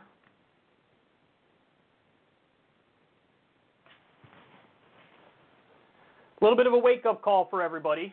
I feel like um, people are getting a little too relaxed in regards to Trump and the existence of Trumpism. So here's the reality check. There's a new poll out from Echelon Insights. Um, it was done in late January. And the results are something else. The 2024 National Republican primary. Here's how it looks Pence, this is without Donald Trump, by the way. Pence, 21%. Trump Jr., 10%. Nikki Haley, 9%. Cruz, 8%. Rand Paul, 3%. Romney, 3%. Tucker Carlson, 2%. Ron DeSantis 2%, Rubio 2%, Kasich 2%, Cotton 1%, Tim Scott 1%, Pompeo 1%, Crenshaw 1%, Hogan 0%, and then you don't see this on screen here, but it also says Hawley at 0%, Abbott 0%, Stefanik 0%, and Ben Sasse 0%. Whoa, whoa, whoa, whoa, whoa, whoa. So, um, the Trump wing of the party is dominating at the moment because three of the top four, I would say, are more Trump wing than anything else. Pence is more Trump wing. Trump Jr. is obviously more Trump wing. Haley's not. She's more from the elitist establishment conservative wing. And Cruz is, has aligned more with the Trump wing. So the one that's non Trump is Haley because she's beloved by the establishment types. Um, and she's in third at 9%. So without Trump in the picture, Pence has a giant lead for the 2024 National Republican primary. By the way, as I predicted, um, he's Trump without the uh, the unstable energy. You know, he's got that fake politician talk down very well. So uh, this is a disaster, and I guess the point here is the media has gotten too comfortable. Oh, Trump's gone since he's been banned from Twitter and since he's been out of office. Thank God we actually are getting a relief. Uh, we are getting, we're, we are able to take a, a breath of fresh air, and this is a giant relief and, and all this. But Trumpism went nowhere, and that's still the dominant strain in the party. So, you know, the Liz Cheney types who are out there arguing vociferously for her side in this Republican Civil War that's more among the elite class, the actual voters. Even though Trump lost, the base of the party is still head over heels for him, which is something else. It really is. So it's going to be messy, but I would love to see them rip each other apart, the Trump wing versus the more establishment wing, um, because that paves the path for the Democrats more. Uh, the only problem is that the Democrats probably feel even less like they have to do anything for the people if the Republicans eat themselves alive. So there's all sorts of dynamics that can unplay uh, that can unplay that can play out um, over the next few years. But I got my eye on it closely, and the fact of the matter is, Trumpism is still the dominant philosophy, to the extent there is a philosophy, among the Republican voters.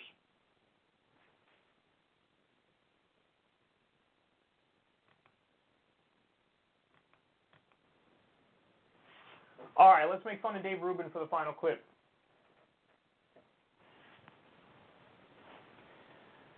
There's an amazing clip that I'm about to show you. Um, making fun of Dave Rubin is, let's be honest, one of the favorite things of left-wing YouTubers to do, for good reason. For good reason. So this is, uh, you know, Dave fancies himself a comedian, or at least he was a comedian and you're going to see why maybe he had to transition into political commentary and not do comedy primarily, because uh, here's a little bit of a compilation of Dave doing stand up. I'm a little different in comedy form. I'm coming back. I mean, I used to do this. This is what I did. Okay. I forgot that I'm good at this. All right. Doesn't that seem weird that gays now hate the Mormons? Like a Mormon wants to have a lot of wives, and I want to fuck one dude. Why are we fighting? What are we fighting over? What are we fighting over? Thank you for that smile, sir. That was a very supportive smile. Very good. So is this your lady right here? Are you in a lady mode? Do you go in modes? I'm always wondering about the bisexual.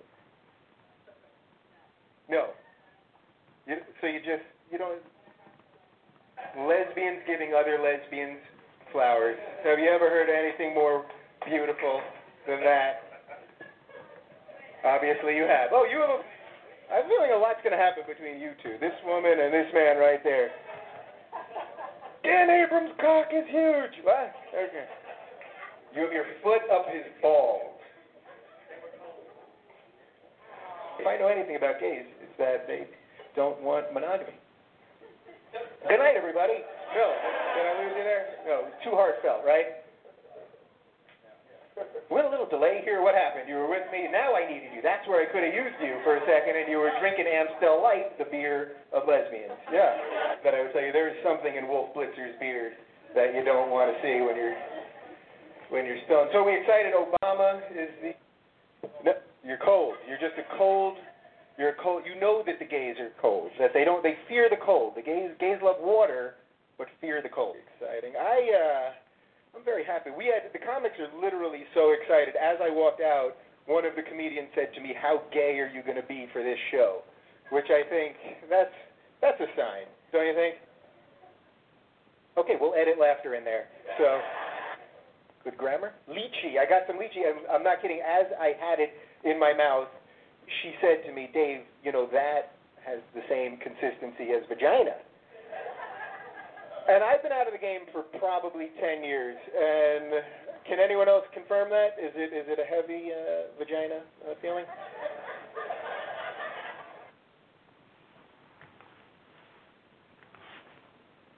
It brings me nothing but happiness to know that I'm funnier than Dave Rubin, and I'm not a comedian. Never wanted to be a comedian, but I'm significantly funnier than Dave Rubin, and that makes my day without even trying, I'm way funnier than Dave Rubin. I want to make fun of him, but let's let's be kind. I don't know why I'm being kind, but I'm going to be kind. Comedy is really hard, man. It really is. And the thing that I learned, um, first of all, it's easy to to be funny on like the show because there's no pressure. There's no pressure. There's no people who are directly in front of me right now, and I don't have like I don't have the tyrannical thought of needing to make them laugh right now, like right this instant. Because if you tell me like do the thing that makes me laugh, I'm probably not going to be able to do it well.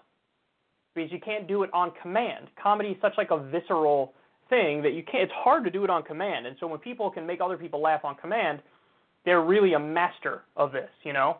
Um, so I could be inadvertently funny, um, but to be put on the spot is much more difficult. But here's what I learned from the few times I actually did kind of did stand up. What I learned is the punchline is never really the thing that you think it's going to be. So I've given a few best man speeches in my time. In one of them, I cried like a bitch. It was really pathetic and incredibly embarrassing. Um, and then there was one other where I, I didn't cry, and I was able to kind of do what was basically a stand-up routine. I didn't intend it that way when I started giving the speech, but the speech was like kind of funny. And as I was telling the story, I was getting some fucking good laughs, man.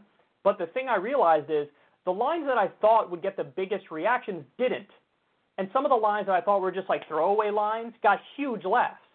And so, yes, what I learned at that point in time is that it's definitely more of an art than a science, comedy. You got to feel it out.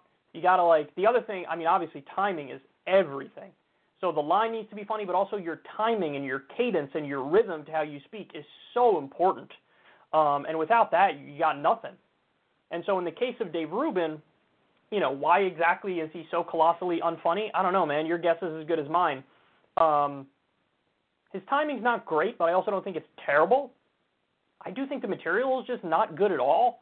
But yeah, I don't know, but he is phenomenally unfunny.